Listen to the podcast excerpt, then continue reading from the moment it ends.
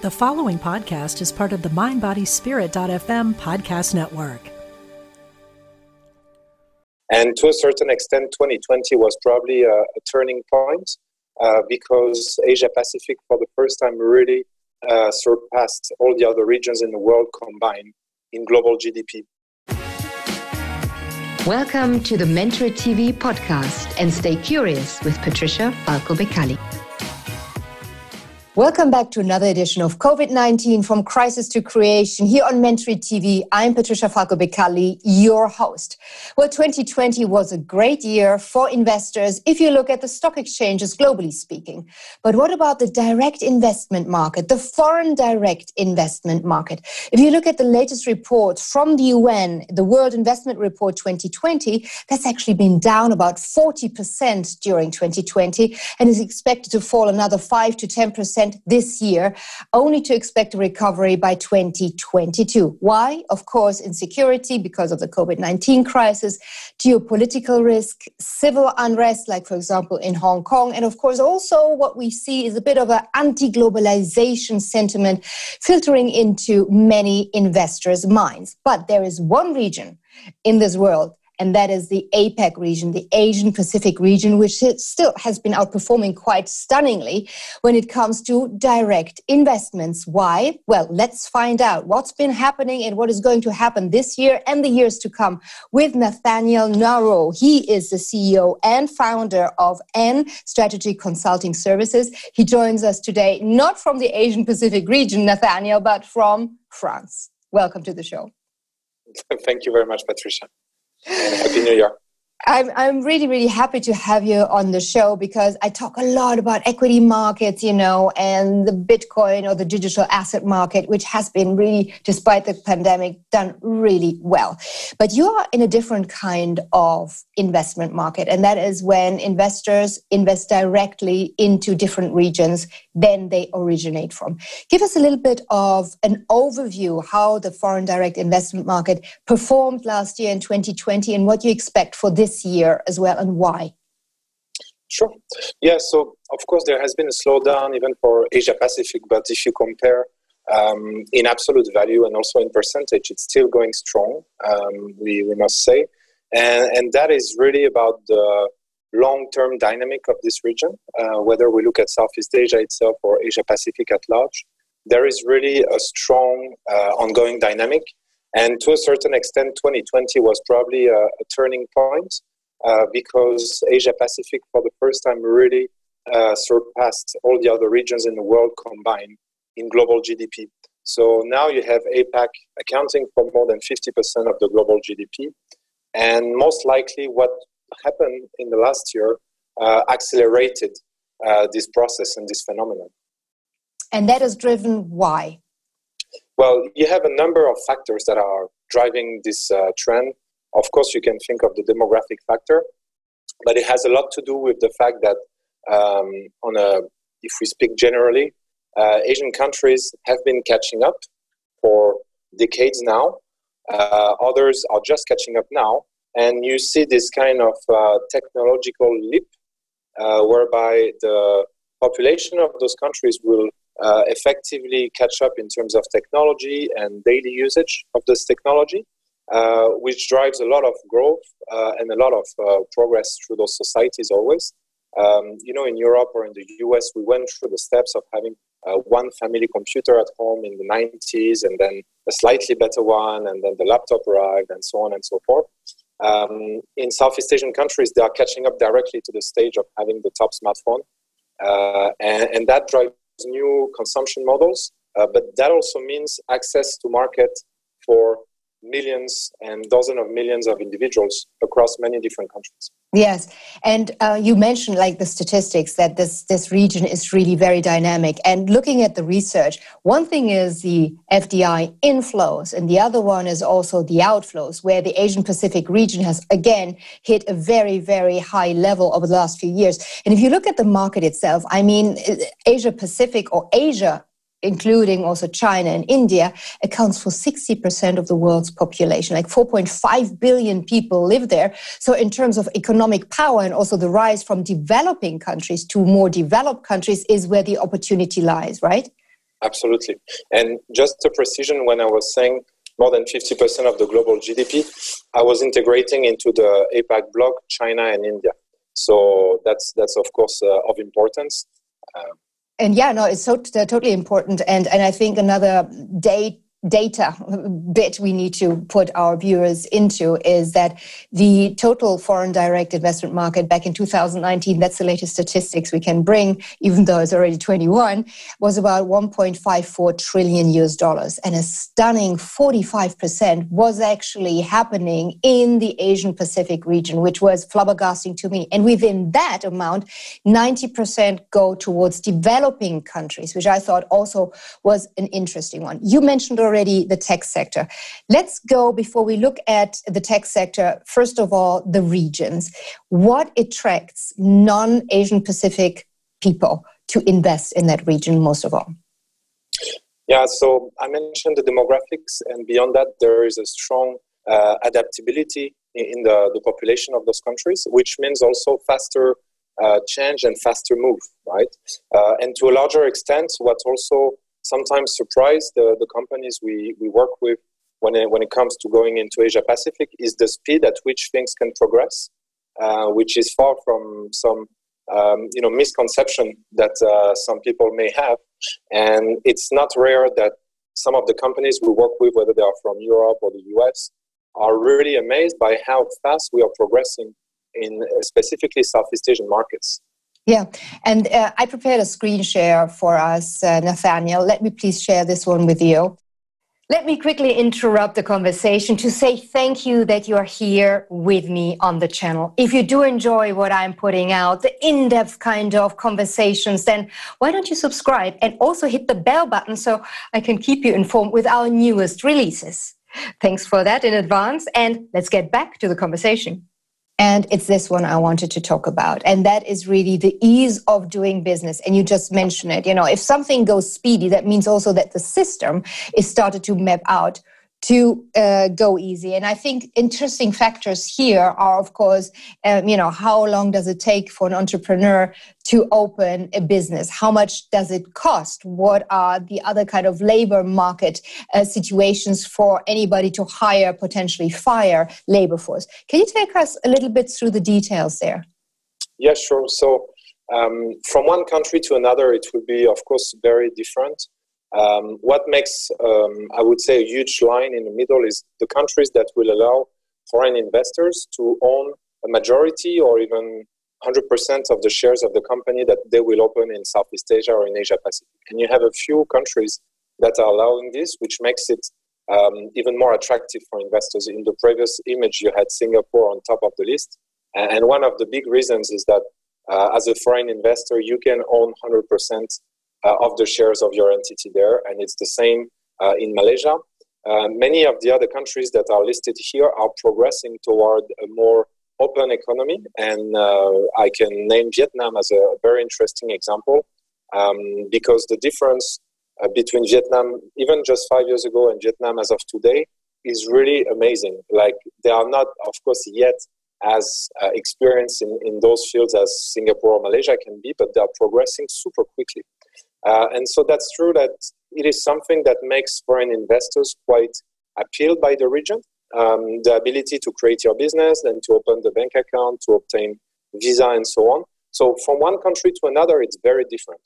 But the big picture is that there is um, a global evolution toward more ease of doing business, uh, which is super interesting for foreign investors and foreign entrepreneurs. So, what are the main obstacles? You would say, I'm going to stop sharing now. What are the main obstacles for investors still to get into the Asian Pacific market? Because if I look at the, the, the ranking, for example, of the Asia ASEAN countries, that is that economic bloc created, I think there about 600 million people and in 2030 is expected to, to be the fourth largest economy you know globally speaking. So it's going to be a real force to reckon with for us that we sit in europe here nathanael and also for the us so you mentioned singapore and it was also on the top of the list as a destination for fdi yeah. uh, but then i look for malaysia is number 12 and then you have you have vietnam is only number 70 indonesia 73 and myanmar 165. That is like the ranking list of uh, you know all the countries in the world and the ease of doing business. So whilst it seems that the lion's share of FDI still goes into developing countries, you know there there must be still some obstacles which are you know holding investors back. Yeah, of course. Um, I think the main obstacle is the cultural alignment, um, which can bring a lot of different uh, issues or uh, different obstacles to, to foreign investors and foreign entrepreneurs. So the first thing to do, of course, is to have a, a good understanding of uh, the country you are willing to invest in, uh, and to have trustworthy partners locally, whether people from the country or foreigners who have been established there for a while, with similar, if possible, uh, capacity in terms of being the local partner and so on and so forth. That makes a huge difference, right? Um, then, in terms of the, the countries that you were mentioning, the nature of those investments, um, those investments are extremely different in nature, where you will find a lot of financial activity in Singapore, for instance, or like HQ, regional HQ for a number of companies. That's very often used. Uh, whereas in countries like Myanmar or less developed economies, you will find more investment in the primary sectors. Um, so, of course, it, that that explains also why you see different countries at different level. Uh, but the overall trend is definitely on the growing, um, on the growth for, for all of those. Yeah, it's amazing what you're saying because it makes me think of where the most money goes in terms of sectors. And uh, I think 2018 it was 66% in the service sector, and that is everything but the agricultural sector, of course. Is that is that a trend that is going to accelerate? And will those countries such as Vietnam and Cambodia, which are still difficult countries to invest in, really move towards digitization, or will main investors still look at potentially agriculture? Culture or property? Yeah, so in Vietnam, you already have a number of digital companies that have been growing for, for quite some years. And again, I, I'm really impressed, you know, with the, the progresses of Vietnam. Um, even sometimes when I happen to go there after, I don't know, 12 to 18 months, uh, I can see a huge difference uh, and huge uh, progresses in just 12 or 18 months. So that, that's quite impressive. And actually in Vietnam, you already have a diversity of investments. So of course, you still have manufacturing activities, uh, especially in northern Vietnam, but also around Ho Chi Minh City in the south. Uh, but you also have uh, some very fast-growing digital companies um, that are serving Vietnam, and by extension, some of them willing to cover also Cambodia, Laos, etc. Um, then, of course, if you look at uh, countries like Laos or Cambodia, it's still a little bit different, although there are also initiatives from governments, uh, especially I'm thinking of Cambodia, to bring in foreign investors and foreign entrepreneurs in uh, new technology. Yeah. You know, you mentioned now Vietnam quite a few times. I was lucky enough to have visited south of Vietnam um, two years, two and a half years ago by now fell totally in love with the country, with the people, and the food is amazing. So it's uh, definitely right. one of my top ranked, really clean, healthy, super, super food. And so I was kind of investigating and like, oh, I wouldn't mind a holiday home here. So how about it? But let's talk two and a half years ago. And I was back then still hearing that it's really, really tough. You need to have a, a, local companion or partner or somebody buying it for you. And it's still very risky to just put your money in. Apart from you can't really, there's still the state quite controls what and what you cannot buy. But I thought it was interesting that you say that now the digitization process is also filtering in to countries such as Vietnam, potentially even Cambodia or Laos.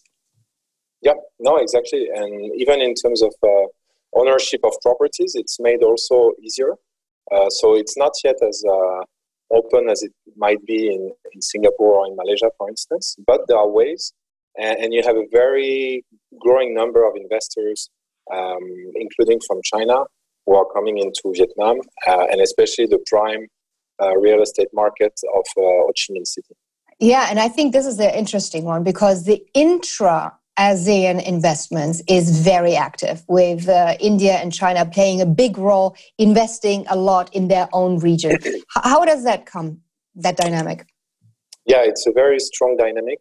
Um, and, and you can see it in, in many sectors, whether it's uh, construction or uh, some, so let's say some more traditional uh, parts of the economy, as well as in uh, very uh, advanced or very digital um, aspect of the economy. And You can think in that uh, regards, for instance, of the, the fact that Alibaba bought over the main uh, e-commerce players, uh, Lazada, uh, in Southeast Asia, who was founded by some people from Rocket Internet. So initially from Europe, creating in Southeast Asia kind of a copycat of their success in Europe, and then being acquired years after by um, Alibaba.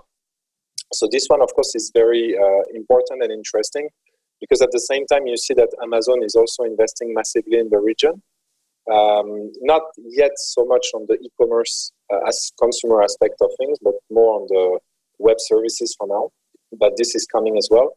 You have another very interesting example in the ride hailing, you know, ride ordering uh, industry, whereby Uber actually got out of Southeast Asia um, and was actually acquired 28% of Grab, which was initially called My Taxi, Malaysian company, which migrated to Singapore and then took the leadership of all the ride uh, ordering in Southeast Asia. So this is really a massive business because you have a strong, very strong um, culture of using taxi or using you know cars to move around, uh, including for myself. I'm a very regular user. And so when this arrived, it was really a revolution. The MyTaxi, then the Grab, then you had competition with Uber for a few years. Um, and it's again interesting because you see that you have like large Asian players, again, the, the largest American player. So it also shows a little bit in terms of uh, how the economy resonates with the geopolitical background in Absolutely. that particular region. Absolutely. And I think this is a super point to hit at because um, it seems that the trade war, if you want to call it that way, between the US and China has not necessarily resulted in people really going back and retrenching their investments. If nothing else, what I've seen from what I've read is that a lot of the companies started to build their production hubs in Asia because of a consequence. So rather than producing back in the States or in Europe, they're going like, oh no, we don't know where the trade war may be taking us. But one thing for sure, if we produce over where we also deliver, we have a good bet. Yeah, and you see like the, um, the very large uh, tech companies from the US actually increased, keep increasing uh, the size of their regional HQ, which are mostly in Singapore. Uh, and it's a reality for Facebook, it's a reality for Google as well, but it's the same in Zurich also. I think they keep increasing.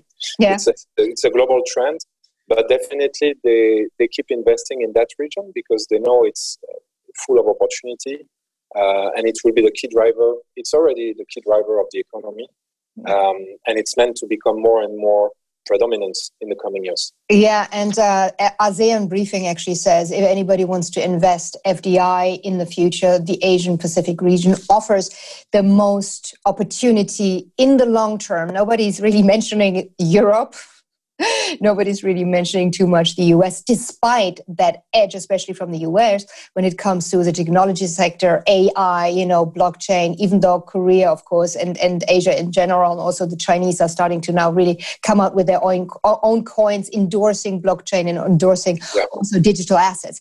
Let's get more specific at this point, though, Nathanael, and let's talk about the how, because now we draw a little bit of an overall picture. The how, because this is exactly what you do. And you you with your company you as far as i understand you bridge potential investors like me sitting in zurich to invest in that region. So what is the how? And you mentioned early on you need a local partner you need to have a look at the culture you know the integration process does uh, have some issues. So what would you say are the key steps for somebody to really consider? Yeah so uh, as far as we are concerned our focus is really to bridge the gap between the amazing dynamics and opportunities in Southeast Asia and APAC with uh, high tech entrepreneurs and investors from all over the world. Uh, and interestingly, we, we even have uh, Asian companies and Asian investors coming at us uh, from China, from Japan, for instance, uh, to work with us toward their success in Southeast Asia. So most of the companies and most of the investors we work with are from Western Europe or North America. But we also have projects originating from the Middle East, from Asia, and so forth. So essentially, we do three main things. There is all the preliminary assessment, which is more, uh, which relates more to kind of a consulting work, um, and this is only to prepare the execution part, which is the most exciting for us. whereby we will actually identify and negotiate contracts uh, with end users for the companies we work with. So this end user may be a large Asian enterprise, for instance, or it may be a government because we are very involved um, in sectors such as health, education, mobility, and so on and so forth. So we work with a number of governments in the region, which is extremely interesting because it gives also a very clear picture of how fast they want to move and where they want to be in five years, in 10 years, etc. So, yes, uh, those are the two first aspects. And then the third aspect for us is the investment because we are making a few times per year some co investment uh, with companies that we work with. Uh, and that comes along with the fact that we are able to uh, incorporate and run by ourselves regional entities on behalf of the companies we represent. So that really answers the need for a trustworthy local partner. And of course, you cannot do that in every country. As we were saying earlier, in certain countries, you cannot be as a foreigner, even if you're permanent resident, uh, you cannot be the local partner. But in certain countries, you can, and, and especially in Malaysia or in Singapore. I think this is very intriguing. You know, you're a Frenchman. but then again, you are the one bridging, you know, let's say European investors to an area which is not your DNA, not your blood. And you mentioned earlier on also the integration and the cultural integration process, how important it is. I do suspect you have a local team. Yeah, of course, yeah. So we have over 60 people, of which more than half are local in their own country, in their own geography. So that makes a huge difference. Um, you know, we is those are some of the best practices that I've had the chance to observe during my years in, in large companies, whereby the teams were made mostly of local people, uh, because of course you need that uh, for many aspects, but also in terms of cultural understanding, it's extremely useful. Uh, so I've been myself for 10 years in Asia, uh, and of course we keep working heavily and, and with a lot of interest with mostly local people uh, in each of the geographies where we are active. Yeah, I think the local people is exactly the key point here. And it is, you know, in China, I think you call them the local crocodiles that set up uh, your business in a way. Now, going even more into details, you have greenfield operations and you have brownfield operations or the option for really investing in that country. Can you tell us a little bit what the pros and cons are to you know start from scratch greenfield or to take an existing entity over and is that something that is uh, really of interest or difference to a lot of these uh, clients you have so most of the time we work with uh, software companies um, so there is less constraints in terms of setting up for instance manufacturing facilities or, or anything such so for us it, it gives us an edge in terms of being able to, to start afresh in the region and to be completely in control of the operations in Southeast Asia or in Asia Pacific. So that is, uh, of course, very important. But whenever we need to have also some um, facilities, for instance, in uh, IoT, we've had some very exciting projects in the medical field with IoT devices and same in connectivity projects with IoT. Then you need to work with local partners, or you can create from scratch your own uh, factory that requires, of course, a certain level of investment, but there is a possibility here. And what is very useful again is the connection with the local governments because you can get some extremely attractive incentives uh, to come over. So it can be, for instance, in terms of tax uh, tax rebate. It can be in terms of uh, having um, a land for a reasonable price, and so on and so forth. So we would adjust depending on what are the requirements of the businesses uh, whether there is a need for a physical facility or not. Yeah, and the labor force. I mean, you mentioned now a couple of times working closely together with the government. I guess it's both ways. They're listening exactly. to you, what are investors looking for, and they are adjusting, potentially adjusting, yes. um, you know, facilitating. But what about the labor force? Because if I look at the ease of doing business, of course, how easy you can hire and fire, but is one thing. But what is really interesting here, if the government says yes, but you have to have a certain amount of local people working for your, let's say, tech company. Is yep. that feasible? Are they educated? And that's it for the first part of my conversation with Nathanael Noiraud about the ins and outs of foreign direct investment, especially when it comes to the Asian Pacific region. And if you do like my videos here on Mentorit TV, think they're insightful and of added value, why don't you give us a thumbs up and also subscribe for free, hit the bell button, and I will always keep you informed about my latest videos out there.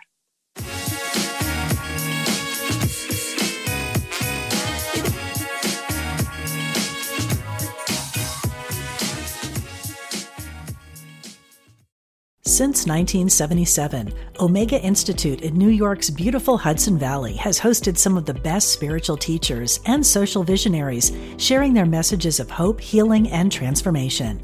On the Dropping In podcast, hosted by Emmy Award winning producer Callie Alpert, you will enjoy in depth interviews and conversations with people like Pema Chodron, Jack Kornfield, Jon Kabat Zinn, and many others on the MindBodySpirit.fm podcast network. Also, check out the video series on Spotify.